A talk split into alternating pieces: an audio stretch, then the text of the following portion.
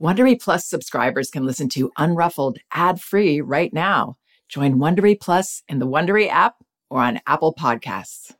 There's nothing like being totally engrossed in a good mystery or thriller. Audible has thousands of immersive audiobook titles to spark your imagination and get your heart thumping. Since it's summer, you might want to check out The Vacation Rental. Very well told and very unsettling. You won't want to turn it off. And since this is a parenting podcast, I should also mention that audiobooks are a wonderfully enriching experience for children because they aren't passive entertainment like other kids' media. They engage your child's imagination and can nurture both listening and language skills. As an Audible member, you can choose one title a month to keep from their entire catalog, including the latest bestsellers and new releases. New members can try Audible for free for 30 days. Visit audible.com slash unruffled or text unruffled to 500-500 to try Audible free for 30 days. That's audible.com slash unruffled or text unruffled to 500-500 today.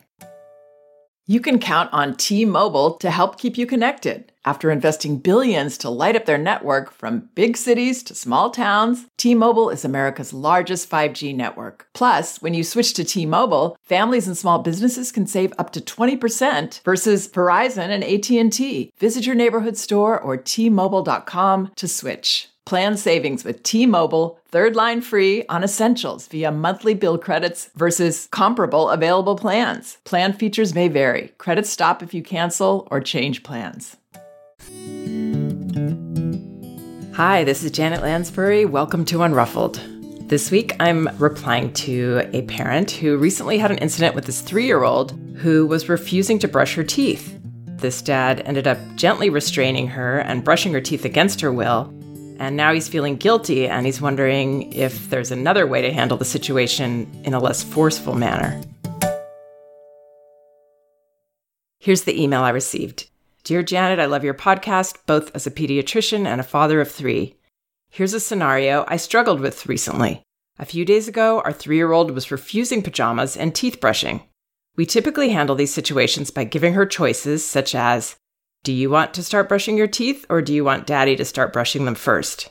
But on this day, she was overtired in a novel setting. We were in a hotel and overstimulated. Our two oldest ones had been very playful. Yes, we had failed to set her up for success. After many refusals to brush her teeth, I ultimately restrained her calmly and brushed her teeth against her will. I didn't use hurtful force, but her protestations, vocal and physical, were so strong that I felt as if I was crossing a boundary. I generally feel okay brushing teeth with a secure bear hug if needed for kids under two years old, but three year olds are bigger, stronger, and just more intense. I felt quite guilty afterwards because one, we had set her up for failure by delaying her bedtime, etc., and two, using force never feels comfortable. Ultimately, all turned out well, and she's been much more willing to go through her routine since that incident. But I wonder if I could have creatively handled the situation in a less forceful manner. Many thanks for your thoughts. Okay, so I love this parent's thoughtfulness and his sensitivity towards his children. That's wonderful and obviously bodes very well for their relationships going forward. There's a few ideas I, I want to unpack here in response to this. First, I want to speak to the difference between setting a hard boundary and a caregiving activity. For me and the approach that I teach, brushing teeth would come under the category of a caregiving activity, similar to diaper changes, clipping their nails, wiping somebody's nose, bedtime rituals, bathing, dressing, those kinds of things. With these caregiving activities, we want these to be shared activities with our child. We're doing them together. It's not me doing this to you so much as a mutual experience. And within those experiences, there are hard boundaries that we might have to set. For example, with teeth brushing, we can't let you squeeze all the toothpaste out of the container. Or in the bath, we don't want you splashing all the water out. Or even standing up in the bath. So, in those instances, we have to stop our child with a firm boundary, which never means a stern boundary. We just take a little control there and say, I'm not going to let you do that. It looks like you're having a hard time in the bath. We're going to have to get out, maybe. Or with the toothpaste, we would obviously be holding on to the toothpaste tube so that our child couldn't be the one to take control of that. Or let's say we weren't finished cleaning our child in a diaper change and now they want to jump up and move all around. We might have to hold a child there. But I would generally approach these activities again as more of a light, communicative program of attraction rather than force. And again, it sounds like this dad is doing that generally. What he also noticed was that she was overtired, overstimulated, couldn't participate in this task at that time. She was too dysregulated, too uncomfortable to try to carry on with this routine. So for me, I would tend to let go of that a little bit and maybe just see if we could do the minimal. Can we just put a little water in your teeth? Can you just put this brush in two times? I would try to make that actually work for my child rather than insisting because our overall goal is the relationship we're developing with our child and approaching these experiences that we're going to be dealing with on a daily basis with lightness and love and not making them into this heavy, stressful thing for either one of us. I've worked with parents who have a lot of fear around getting those teeth brushed, and they have gotten to the point with their children where it's this dreaded time together. And that doesn't mean they can't change it back, but that's what we want to avoid.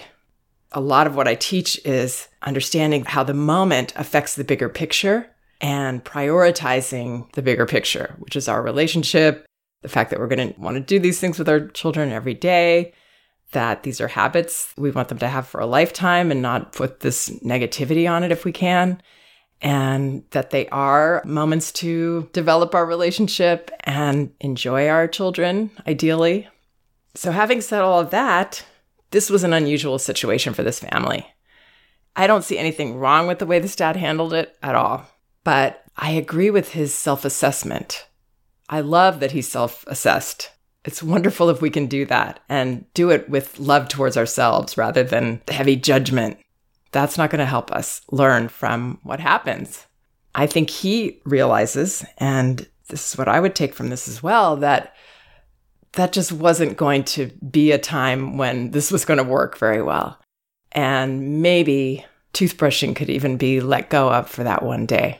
I don't know if that's controversial advice because I know there are people that are very adamant about it.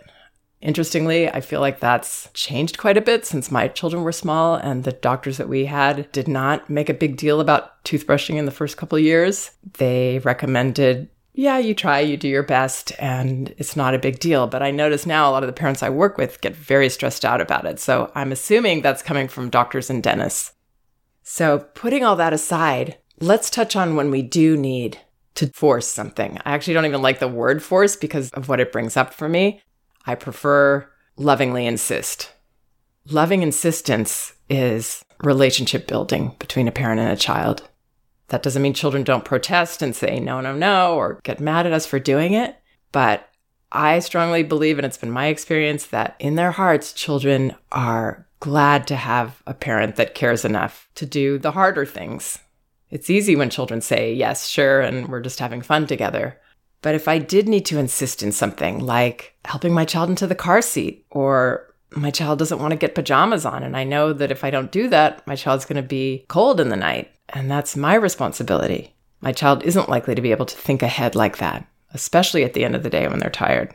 So when we do have to do those things, and this father may have done this, the key is while you are insisting physically on something, you allow and encourage your child's feelings around it, staying connected with them in that, welcoming that onslaught of yelling at you or whatever it is. You really don't want to do this. Ah, I hear you. Yikes. Whatever words work for you, the words don't matter. It's about welcoming and understanding that your child has a right to feel whatever they feel even if it seems unreasonable. They have feelings, especially at the end of the day and around transitions generally. They're not thinking ahead, they're in the moment. It's a time when they release stress, when they need to share. So to see that as positive and to have a bring it on attitude. So if this dad believed that maybe she had candy that day and he really needed to get it off her, her teeth, I don't know if I would do a bear hug because that almost seems like a little bit overdoing it to me but I'm not, I may not be picturing it the way the stat is doing it. but I would definitely hold my child steady as best I could. And ideally, looking at her, I would say, Ah, yeah, I really have to do this. I see a little bit here and I've got to get this off. Ah, I hear how much you don't like it. You're telling me no, no, no, no. I hear you. That's what connecting looks like and feels like to a child in these kind of moments. And that can be when they're doing something that's a more obvious limit, like trying to hit me, and I've got to hold your wrists. I don't need to put you in a bear hug. It's always better to do the least thing as parents because that shows our child that we aren't afraid of them, that we know this is our job, that we believe we're doing the right thing. So we're holding those wrists and we're saying, ah, yeah, you want to hit me. I see. I'm stopping you. I'm not going to let you do that. And I always have in my mind, don't worry. Although it's not something I would say that often, that's the place I want to be coming from. Don't worry, I'm not going to let you hit me. Don't worry, I'm not going to let you go to bed without getting this done, even though you're mad at me about it. It's challenging to be able to address the elephant in the room, really, instead of pretending, oh, you're going to have a feeling, but I'm not going to talk about it. I'm not going to go there. I'm going to try to move past that and move around it or maybe even distract you from it instead of, yeah, you got a right. You got a right to not like this thing I'm doing with you. But I love you so much. I'm going to keep doing it. But I, I really welcome you to share what you need to share about that. And in our hearts, we have to know that it's probably not really about that particular thing. It's about, ah, oh, I'm so overtired. Ah, oh, I'm so overstimulated in this case. Children could be having a blast all day, but it's intense for them. And they're going to need to vent some of that intensity with us. And that's why it always seems so unfair when we feel like, as parents, wow, I did all these wonderful things. She had such a great time. And now she's not just doing these things I want her to do. That's not fair. Well, her excitement, her enjoyment has uh, another side to it. And that's the side that children need to release before they can regulate themselves again and sleep well. So it's this very unfair thing that for a child, a huge scary feeling has the same result as huge excitement and happiness. So the hotel, the brothers playing, all this excitement, all this novelty. I totally agree with this dad. It wasn't a setup for success. That's nothing to feel guilty about. He handled it the best way he could in that moment. And I'm sure he didn't harm her or, hurt their relationship in any way. But yeah, maybe there is something to learn from this, and that's that there are times when we have to realize, oops, we got her to this state, and now maybe we're going to have to let go a little on some of these other things. Or if we feel like it's so important that we do need to carry on, we're going to understand that we're going to get blasted out of the room and we're going to welcome that and show her that we're safe people she can share that with, and she's got a right anyway, it was so thoughtful of this dad to consider what had happened and, and reach out about it. And I really appreciate that. And the way that he normally handles teeth brushing sounds fine. Giving her the opportunity to do it herself before he gives her a helping hand. Sometimes brushing teeth together works. Sometimes even putting toothbrushing earlier into the routine, like maybe right after dinner, get it done. I recommend keeping it as a routine matter of course part of a child's day, but also being flexible and not considering it a hard limit, considering it a time to work with our child, to get it done as best we can, and keep seeing the big picture of this being a little moment of quality time together where we're walking her through. And then with the pajamas, I would get those on as best you can, all the while talking her through and hearing her out, encouraging her to feel whatever she feels about it in that moment. Ah, you don't want this. You don't want me to put these these on you. And it, we don't even really have to say the words. I'm saying the words because this is a podcast, but if we have the attitude and we're looking at our child with those empathetic eyes and we're perceiving what's true, which is that we've got an overwhelmed child here. She's not being a bad child, she's overwhelmed. It's not going to go well. And we played a part in this getting like this, and that happens. That's life. These things are going to happen. It's okay. The trade off for that was that you got to go stay in a hotel and have an interesting day. So it's not something to feel badly about. but just to be aware that it does have an effect. Children are very sensitive in these early years. So we're going to cut our losses and do the best we can to get through this with her and understand.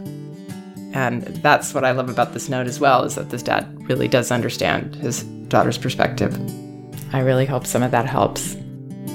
Please check out some of the other podcasts on my website, janetlansbury.com. They're all indexed by subject and category, so you should be able to find whatever topic you might be interested in. And both of my books are available on audio Elevating Childcare and No Bad Kids Toddler Discipline Without Shame. You can get them for free from Audible by following the link in the liner notes of this podcast.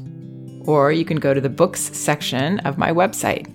You can also get them in paperback at Amazon and in ebook at Amazon, Barnes & Noble, and apple.com. Thank you for listening. We can do this. If you like Unruffled, you can listen ad-free right now by joining Wondery Plus in the Wondery app or on Apple Podcasts. Prime members can listen ad-free on Amazon Music. Before you go, tell us about yourself by filling out a short survey at wondery.com/survey.